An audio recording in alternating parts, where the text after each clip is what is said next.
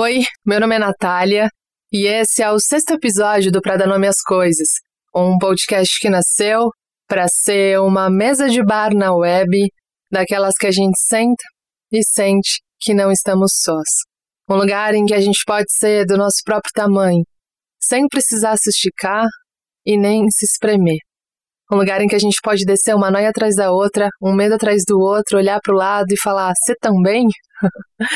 eu acredito, eu acredito realmente que o eu também é um dos remédios mais potentes para os nossos machucados mais profundos.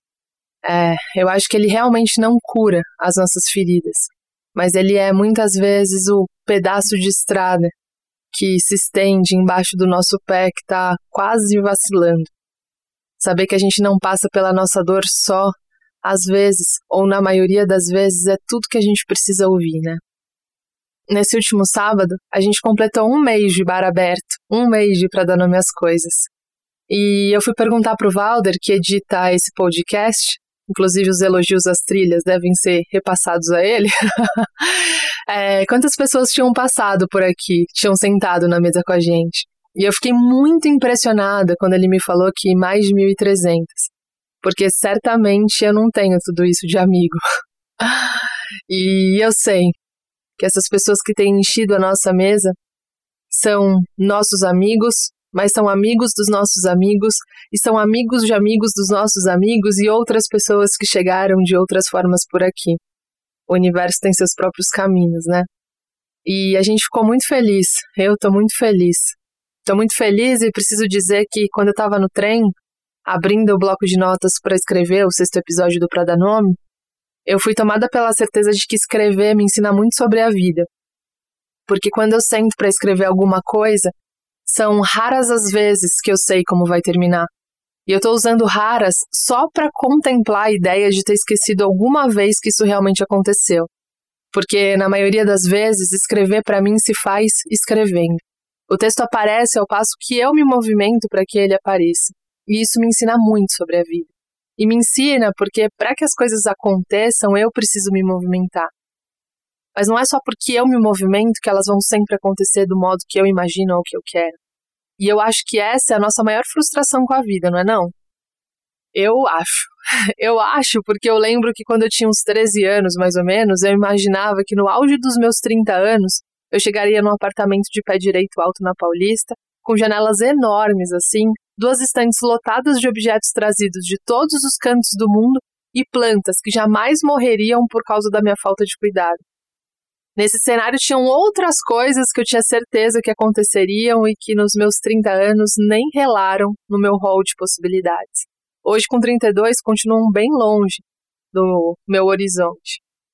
E olha que eu me considero uma pessoa bastante planejada. E apesar da distração, que já é popular entre os que me conhecem, eu também acho que eu sou bastante focada.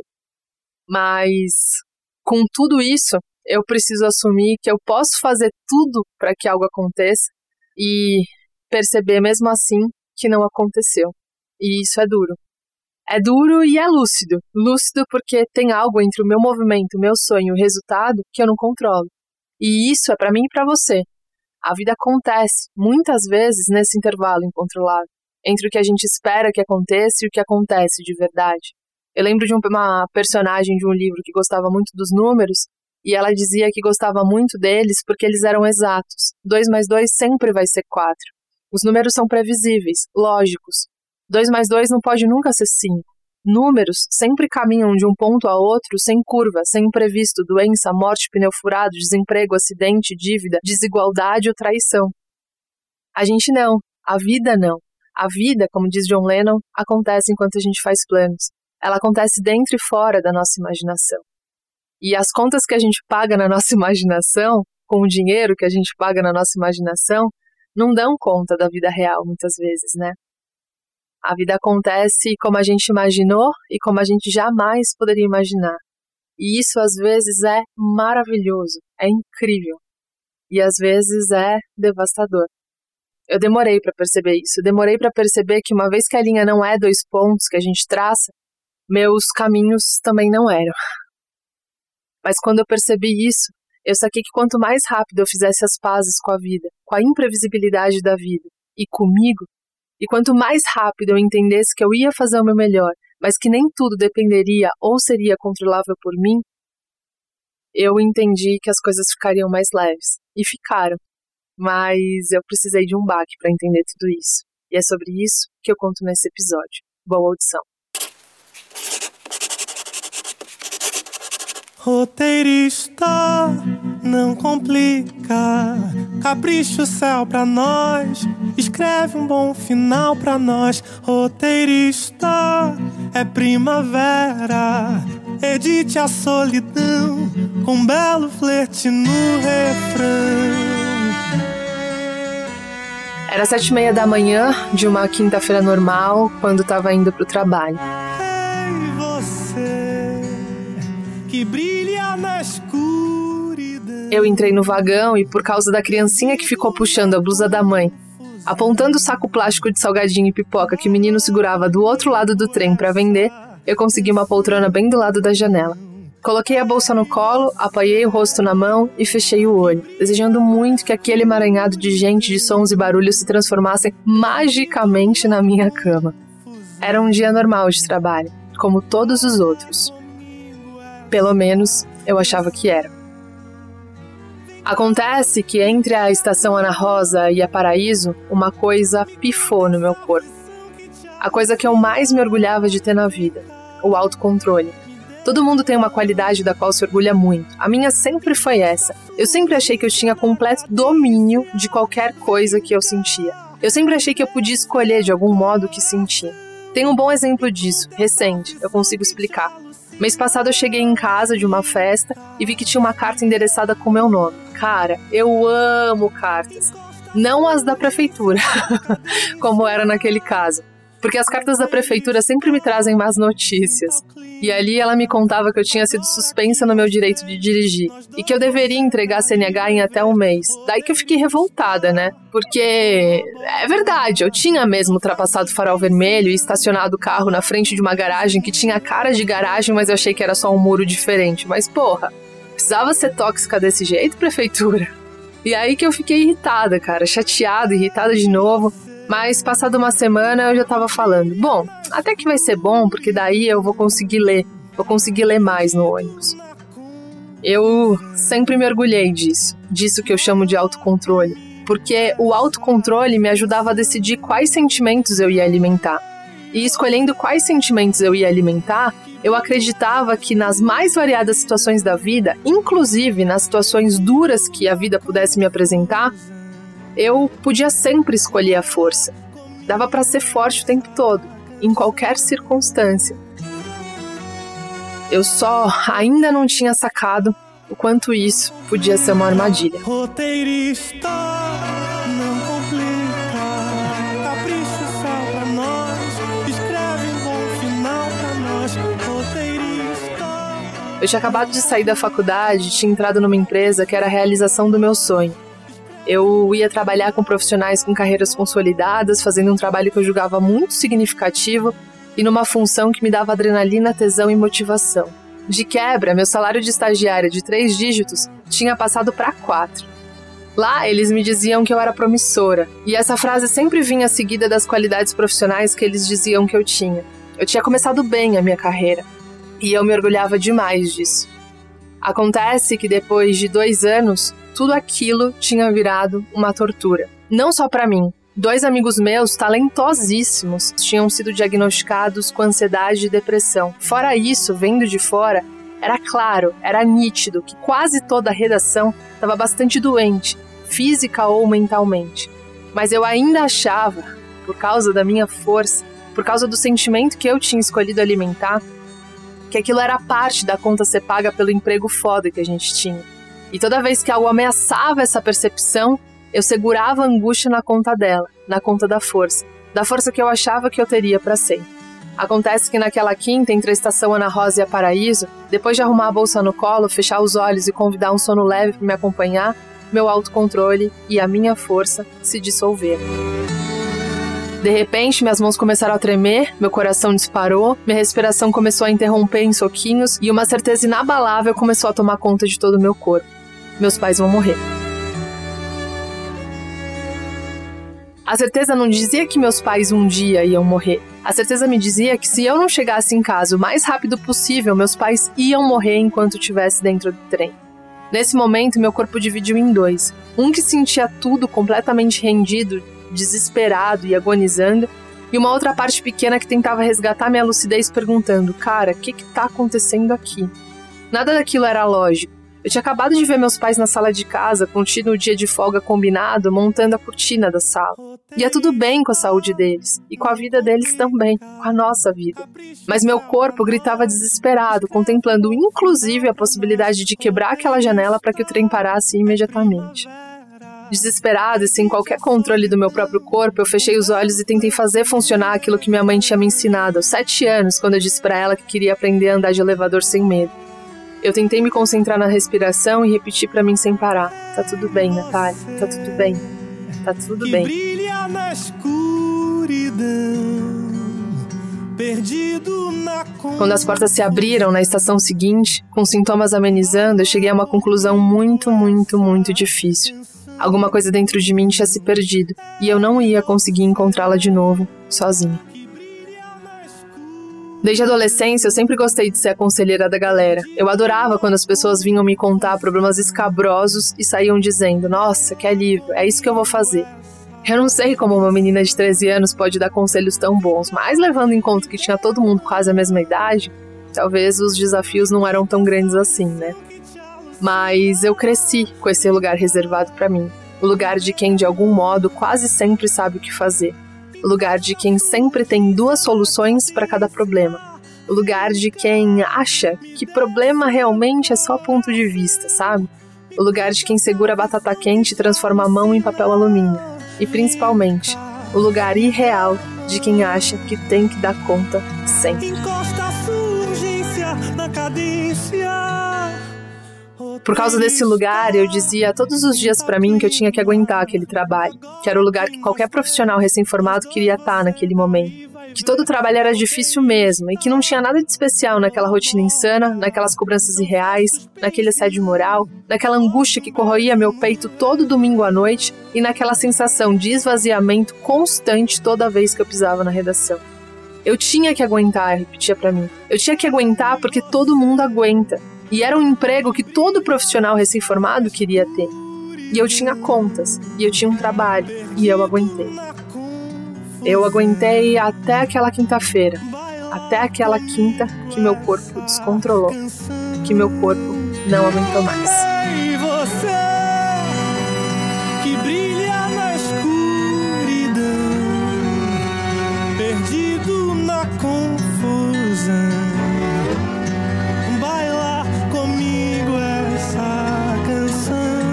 Tem algumas coisas que são muito difíceis de assumir pro outro, porque antes de tudo é difícil demais assumir pra gente. Afundada na poltrona daquele consultório, eu precisava assumir pro Carlos que eu tava ali porque eu tinha passado os últimos meses jogando minhas angústias embaixo do tapete, em nome de uma força que eu achava que eu deveria ter, o tempo todo. Eu tinha que assumir pro Carlos que eu tinha perdido meu autocontrole tentando manter o meu controle. Eu tinha que assumir que eu tava perdendo uma batalha para a única pessoa que eu achava que eu jamais poderia perder, para mim mesma. E se eu te conto tudo isso, e se eu te trago para dentro daquele dia, daquele consultório comigo, é porque na época do medo profundo, da indecisão, da culpa e da dor, eu quis muito saber se tinha mais alguém com peito gasto, cansado, doído e moído como o meu. Às vezes, saber que a gente não passa pela nossa dor só é tudo que a gente precisa saber. Mas naquela época, fora dali, me parecia que estava todo mundo bem sucedido nas próprias escolhas, bem ajustados. Então eu fui bater pela primeira vez num consultório psicológico. Fui ouvir o Carlos. Fui ouvir de Carlos o que eu não queria ouvir de mim. Naquele fim de tarde, ele ajustou os óculos em cima do nariz, sentou na poltrona na minha frente e disse aquilo que eu não queria assumir. Natália, quando a gente não se respeita, o nosso corpo adoece. Você não precisa sustentar tudo em nome da força.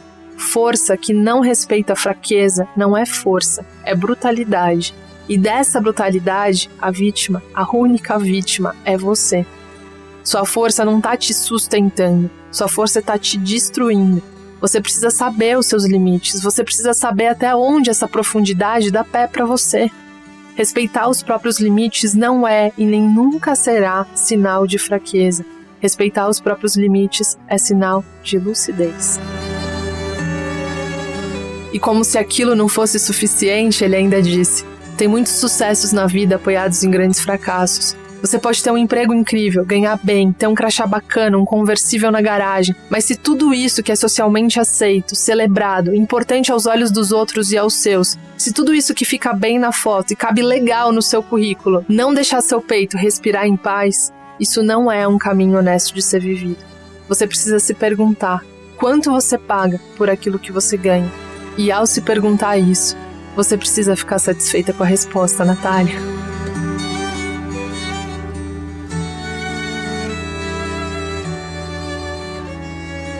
Foi a primeira de muitas vezes que eu saí com a cara inchada do consultório. Os dias que seguiram foram dias muito difíceis. Ninguém podia fazer aquele caminho por mim. Ele era meu. Assim como a decisão. A decisão também era minha. E, sendo minha, uma parte gigante me dizia: fica, Fica, porque se você ficar, tudo fica também.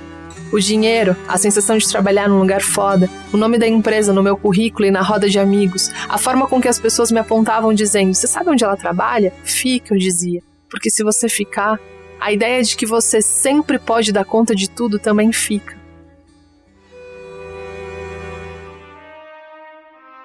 Mas ao mesmo tempo, ficar era alimentar tudo aquilo que não era glamuroso, e que ninguém via. Ficar destruía dia a dia a minha saúde física e mental. Tem uma frase que diz que a gente só percebe as correntes presas nos nossos pés quando a gente começa a se movimentar. Me movimentar era difícil porque me movimentar era assumir que eu tinha perdido, que eu não tinha conseguido dar conta. Minha saúde mental e física estava pedindo arrego, que para mim ali não dava mais. Me movimentar era assumir que eu tinha fracassado, que daquela vez eu não conseguiria dar minha resposta preferida para a vida, a força. Me movimentar era assumir que eu estava errado. Me movimentar era assumir que às vezes a gente, tudo que a gente precisa é realmente deixar o nosso espaço vago, deixar nosso lugar vazio. Olhos cheios d'água. Me movimentar era assumir que eu não ia dar conta, que eu não tinha conseguido ir até o fim. Me movimentar era jogar a toalha, e jogar a toalha para mim era uma das coisas mais difíceis que a vida podia me exigir. Choro, chororo, tororo, toro, olhos. Três semanas antes de ter alta, eu tomei uma decisão. Cheguei ao trabalho e chamei minha chefe numa sala. Enquanto ela enchia um copo de café, eu tentava me concentrar no que eu tinha ido fazer ali. Era uma decisão muito difícil. Se eu ficasse, eu ainda teria o apoio das pessoas que sonhavam com um apartamento na Paulista com pé direito alto antes dos 30 anos, mas que ao mesmo tempo achavam que ter depressão, crise de ansiedade, zero vida social não era algo para se preocupar. Se eu saísse, eu teria o julgamento de todas elas, o lugar da loucura me esperando e a priori o meu próprio julgamento. Assim que a minha chefe sentou, eu experimentei o que é dar um salto no vazio. Eu pedi demissão.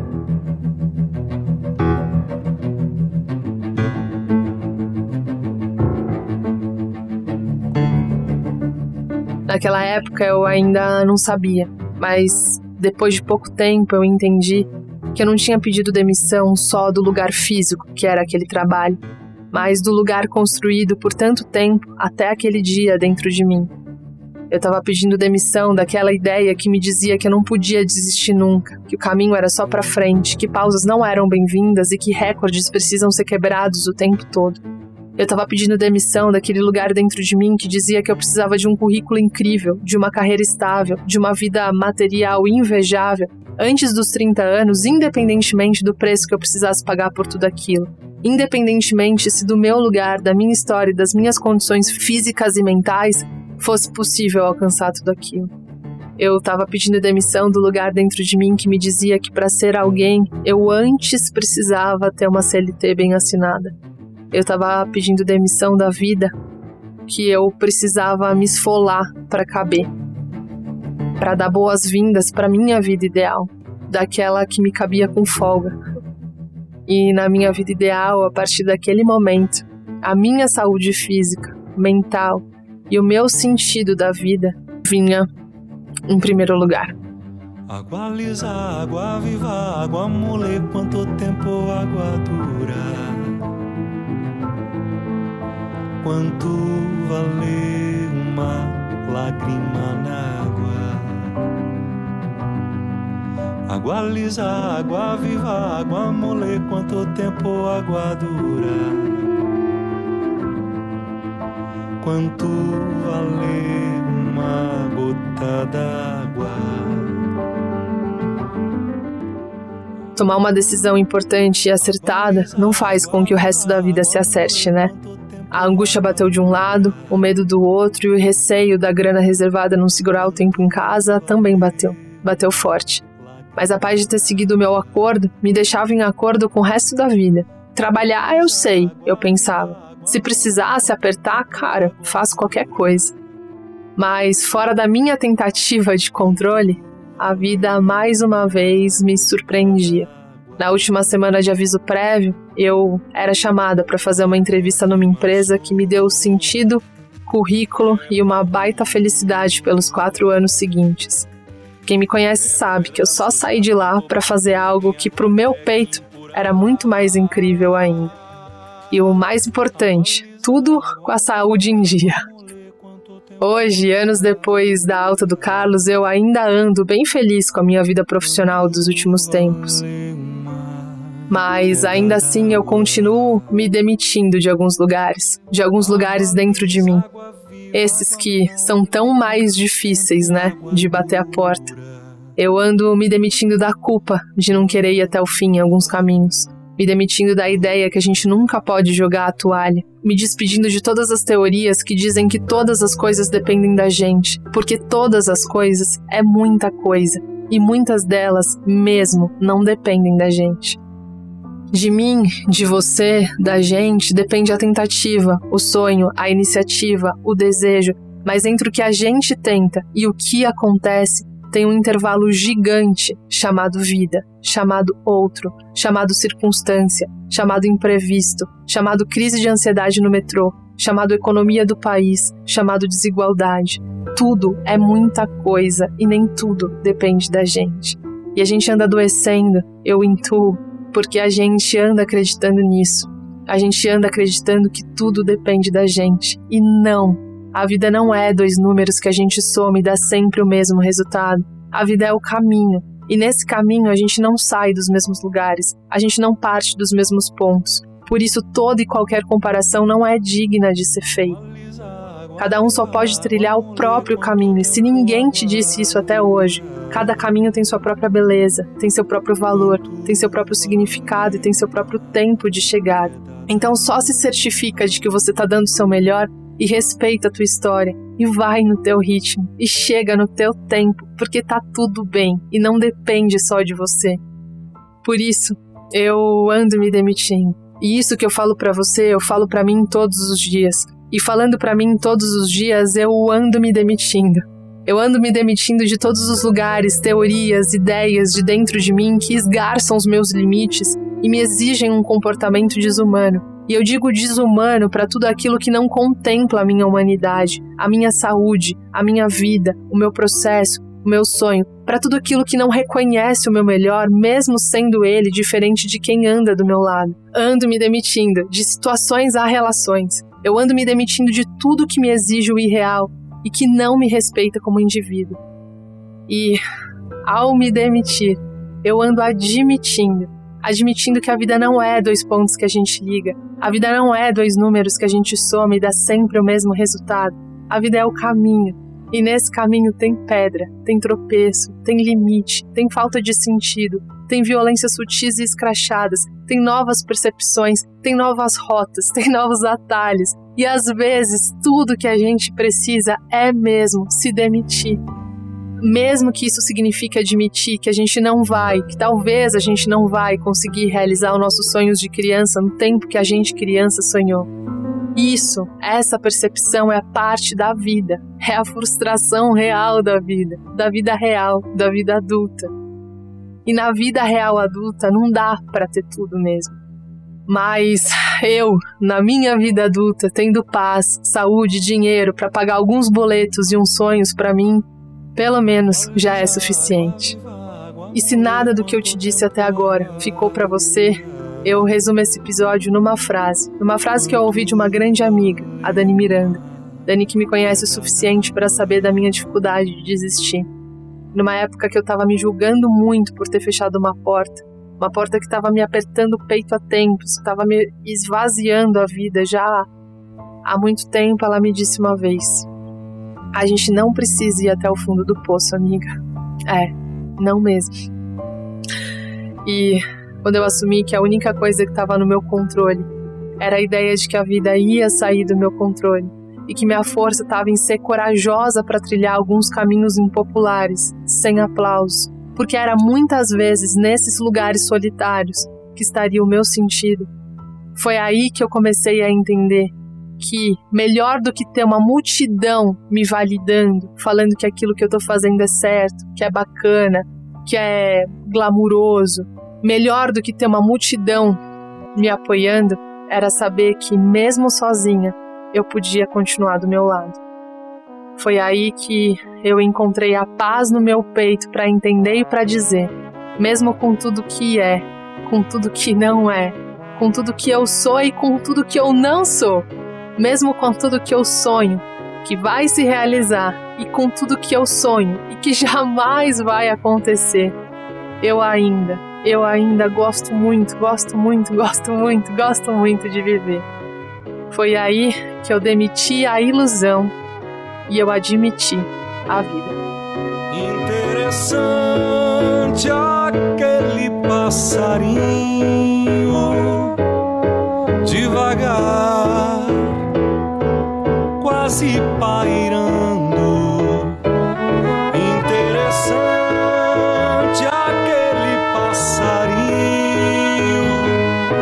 que pelo espaço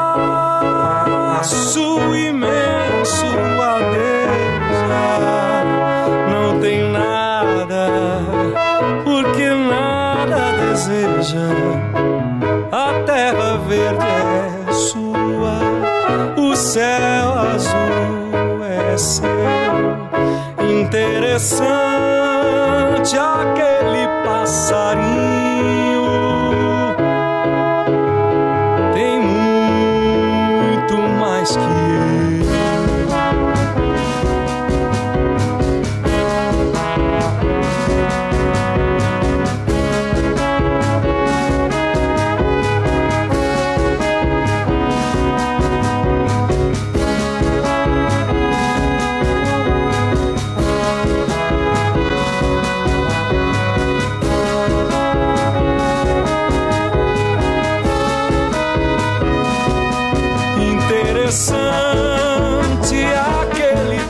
Passarinho